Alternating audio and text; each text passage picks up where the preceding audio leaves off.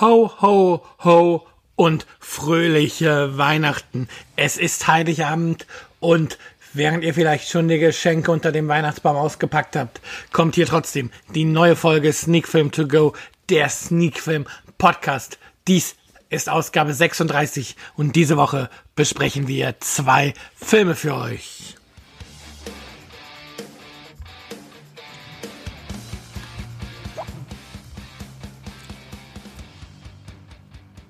Ja, und damit sind wir auch schon mittendrin in dieser neuen Folge von Sneak Film To Go, der Sneak Film Podcast. Wie gerade schon erwähnt, heute gibt es nicht einen, sondern zwei Filme, die ich, geschaut habe und die ich nun für euch bespreche und euch jetzt vorstelle. Das ist zum einen die Dokumentation It's Not Yet Dark aus dem Jahr 2016 und zum anderen der Spielfilm Daguerreotyp.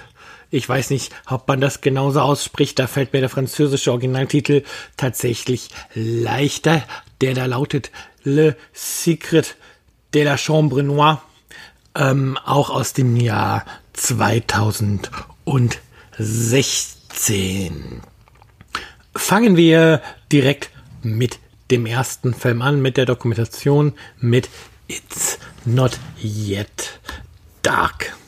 Der Film, Laufzeit knapp 80 Minuten, erzählt die wirklich ergreifende Geschichte des ALS erkrankten und mittlerweile auch verstorbenen Filmemachers Simon Fitzmaurice. Und soweit ich das recherchieren konnte, basiert das Ganze wohl auch auf einem Buch. Die Dokumentation erzählt von ähm, Simons Leben vor seiner Erkrankung über die Diagnose bis zum Umgang mit der Erkrankung, wie es ihn und sein Leben, seine Familie als sein ganzes Umfeld beeinflusst.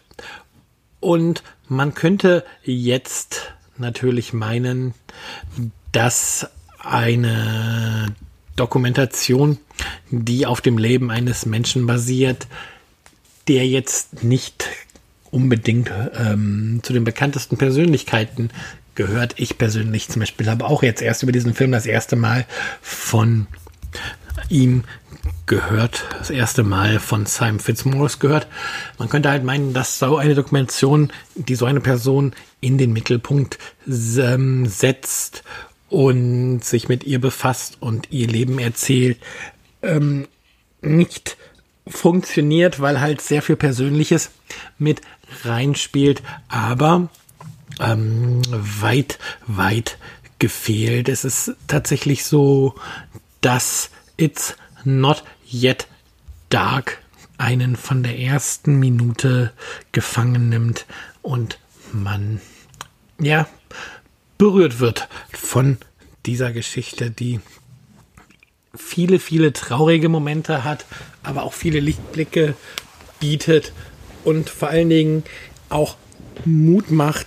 Ich denke natürlich in erster Linie denjenigen, die auch an ALS erkrankt sind, aber auch den Angehörigen oder Betroffenen im Umfeld von ALS Erkrankten Mut macht, was trotz dieser Erkrankung möglich ist und ja, es ist einfach schön zu sehen, wie ein Mensch wie Simon Fitzmaurice quasi wirklich sein Kämpferherz auspackt und sich der Krankheit und die Einschränkung dieser Krankheit mit sich bringt, entgegenstellt und tatsächlich das Beste aus seinem Leben macht, das Leben für sich auf gewisse Weise ähm, auch lebenswert erhält, weiter für seine Träume kämpft. Ja, und auch es ist so schön zu sehen, wie das Umfeld halt damit umgeht, wie seine Familie hinter ihm steht, wie seine Kinder ähm, ihn immer noch als Vater akzeptieren und nicht irgendwie jetzt, ich sag jetzt mal böse, als Monster, weil er liegt im Prinzip in einer Phase nur noch im Bett und kann sich gar nicht mehr bewegen. Seine Stimme verschwindet dann auch und trotzdem, ähm, ja, sehen die Kinder, die noch relativ jung in, ihn ist als Vater und akzeptieren ihn. Und das ist einfach alles wunderschön zu sehen.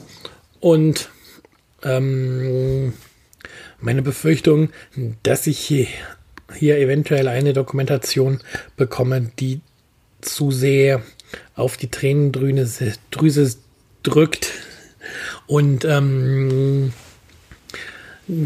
die eine Person zeigt, die mich am Ende gar nicht interessiert, weil sie mir nicht bekannt ist, sind zum Glück nicht bestätigt worden. Ich habe hier tatsächlich von Beginn an mit Simon mitgefühlt, habe ihn in mein Herz geschlossen und ja, auch wenn ich ihn jetzt nur über die Laufzeit von dem Film kennengelernt habe, habe ich doch das Gefühl, diesen Mann jetzt etwas besser zu kennen und ein bisschen mehr auch über die Krankheit zu wissen und was es so alles mit sich bringt. Und von daher kann man durchaus sagen, dass die Dokumentation hier sicherlich ihr Ziel erreicht hat oder erreicht. Sie macht auf ALS aufmerksam, ohne mit der Moralkeule zu schwingen. Ähm, in gewisser Weise unterhält der Film oder die Dokumentation dabei sogar, weil eben nicht alles ähm, komplett schwarz gemalt wird und auf dem Schicksal von Simon herumgeritten wird. Und hier ist meiner Meinung nach dem Regisseur Frankie Fenton eine ganz, ganz wunderbare kleine Dokumentation gelungen, die ähm, mittlerweile auch auf den auf, als Video on Demand erschienen ist und nach der man definitiv ähm, Ausschau halten sollte, die man sich anschauen sollte, die man nicht verpassen sollte. Ähm, es ist selten, dass eine Dokumentation mich wirklich so begeistern kann, wie es jetzt It's, it's, um, it's Not Yet Dark geta getan hat. Ähm, die letzte Dokumentation, die das geschafft hat, ging in eine völlig andere Richtung. Das war damals die TV-Serie, die Natur-TV-Serie Planet Erde, weil sie halt mit ihren wirklich beeindruckenden Bildern überzeugt und, und jetzt hat es tatsächlich mal wieder eine Dokumentation geschafft, ähm, einen Platz bei mir im Herzen zu bekommen, definitiv unter die Filme zu kommen, wenn mich jemand fragt, ob ich gerade mal eine Doku habe, die man sich unbedingt anschauen sollte, dann wäre es halt jetzt genau dieser Film. It's Not Yet Dark und ja, das spricht wie gesagt aus meiner Sicht für den Film und ich kann es hier tatsächlich nur mal nur noch mal sagen, hier kommt ein ernstes Thema auf den Tisch. Aber wie gesagt, es gibt keine Moralkeule. Man hat ähm, diese sympathische Hauptfigur auch der, die Familie von äh, Simon kommt wirklich sympathisch rüber. Und ja, gerade wenn seine Frau Ruth ähm, zu Wort kommt, gibt es sehr viele emotionale Momente. Da merkt man tatsächlich, wie nah und wie schwer es Ruth fällt, hier über ihren Mann zu reden, aber man hat dabei dann auch nie das, das Gefühl, dass jetzt hier aus voyeuristischen Gründen einfach weiter raus, draufgehalten wird, dass man versucht, ähm, Ruth irgendwie Emotionen abzugewinnen und wenn man merkt, dass sie schon in Tränen nahe ist, dass man quasi dann gesagt hat, kommen jetzt weiter, weiter, weiter. Wir brauchen das, damit wir die spannenden Szenen haben. Nein, man hat hier tatsächlich das Gefühl oder es wirkt alles so, als ob Ruth hier ganz frei von sich heraus über das Leben mit Simon und die Krankheit redet. Und ja, für sie ist auch, oder das ist, oder dass es ihr auch gut tut, das einmal sagen zu dürfen und dass da niemand im Hintergrund gewerkelt hat, der genau auf diese emotionalen Szenen hingearbeitet hat, sondern dass diese einfach passiert sind. Und das ist halt auch etwas, was diese Dokumentation so sehenswert macht. Man ist halt ganz nah dran an den Gefühlen der ähm, Familie, ohne dass es geskriptet wirkt, ohne dass es konstruiert wirkt und ohne dass es voyeuristisch wirkt. Das schaffen auch nicht viele Dokumentationen, wo es um persönliche Schicksale geht. Ja, wie gesagt, ihr merkt schon, mir hat It's Not Yet Dark wirklich gut gefallen. Ähm, wenn ich dann jetzt hier zum Abschluss vom ersten Film zur Wertung kommen soll, dann gebe ich dem Film 9 von 10 Punkten. Die 10 von 10 ist ja tatsächlich immer für Filme, die ich sofort nochmal gucken würde und die wirklich, wo, wo alles, alles, alles, alles so gut stimmt.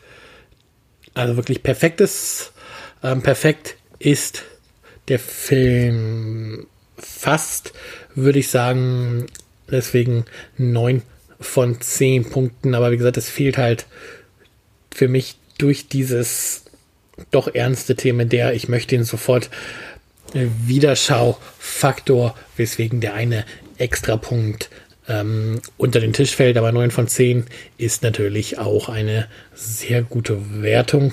Von daher Sehbefehl für It's Not Yet Dark. Ja, Film 1, die Dokumentation abgeschlossen.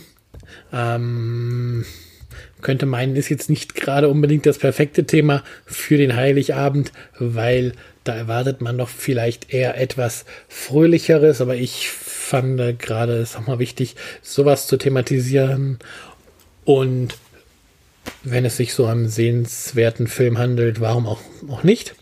Aber nun wechseln wir einmal das Thema. Und zwar geht es jetzt bei dem zweiten Film in eine komplett andere Richtung. Gerade Dokumentation, jetzt zum einen Spielfilm.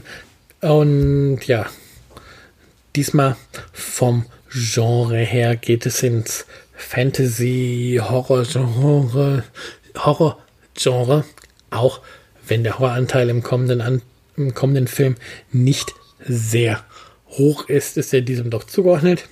Wie gesagt, ich versuche mich nochmal an dem Titel, dem deutschen Verleihtitel, der da heißt Daguerreotyp. Vielleicht ist das jetzt richtig ausgesprochen oder im französischen Le Secret de la Chambre Noire. Und hier haben wir den Inhalt für euch in Form eines ähm, einer Inhaltsangabe von der betreuenden Presseagentur, die schreibt zum Inhalt folgendes. Jean ist junger Pariser mit wenigen Fähigkeiten und noch geringeren Zukunftsaussichten. Er scheint ungeeignet für die Position als Assistent des berühmten Fotografen Stefan, ein obsessiver Perfektionist, der seit dem plötzlichen Tod seiner Frau isoliert lebt. Unerwartet findet sich Jean jedoch im riesigen, verfallenen Anwesen seines neues Arbeitgebers wieder. Er hilft ihm dabei, in aufwendigen Prozeduren lebensgroße Daguerreotypien zu erschaffen, die so lebendig scheinen, als würden sie ein Stück der Seele der abgebildeten Personen enthalten. Ihr Model ist meist Stephans Tochter und Muse Marie, deren obsessive Abbildung für Stefan von den Gefühlen für seine verstorbene Frau beeinflusst ist. Als sich Marie und Jean ineinander verlieben, wollen sie zusammen Stephans unheimliche Welt verlassen. Aber gibt es in den riesigen Daguerreotypien etwas Böses, das sie festhält?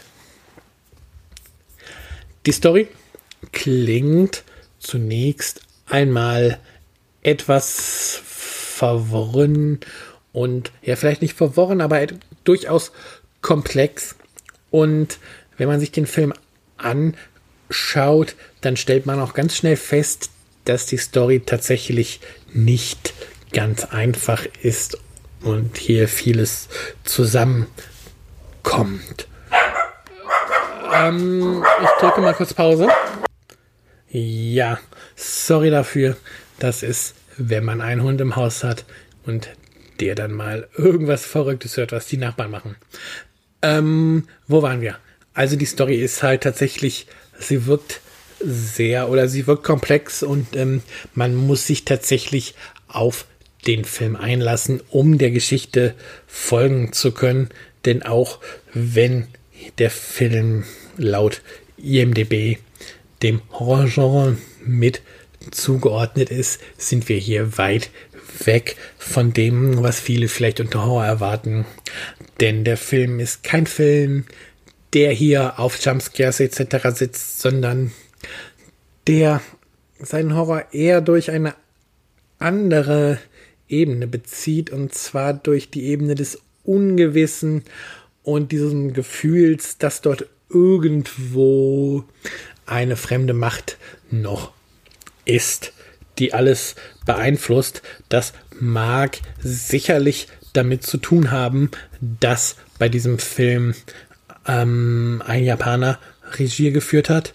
Kiyoshi Kurosawa hat hier nämlich ähm, quasi alles inszeniert und wer sich ein wenig mit dem japanischen Horrorfilm zum Beispiel auskennt, der wird wissen, dass dort die Filme auch oft oder die Horrorfilme dort oft eher ruhig erzählt sind, eben nicht die Jumpscares im Vordergrund stehen häufig, sondern ja, dass der Horror immer so ein bisschen unterschwellig vorhanden ist und dem Zuschauer häufig das Gefühl vermittelt wird, ja, da ist was, aber man erfährt nie oder spät erst richtig, was genau da als Übersinnliches vorhanden ist. Und ein bisschen ist das so halt auch in diesem Film.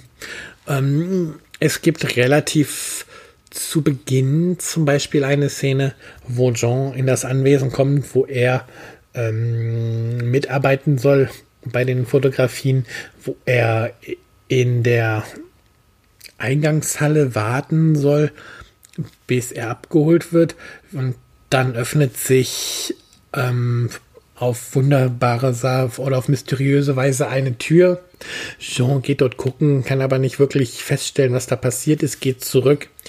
Und ja, wo dann in einem amerikanischen Film wirklich ein Jumpscare gesetzt worden wäre mit der ähm, Aktion, dass plötzlich auf der Treppe, die in die oberen Etagen führt, eine Frau steht, passiert dies hier mit ganz langsamen Schnitten, ganz langsamen Kamerafahrten. Man weiß tatsächlich schon oder man ahnt schon, dass jetzt jemand auf der Treppe steht oder hinter ihm steht.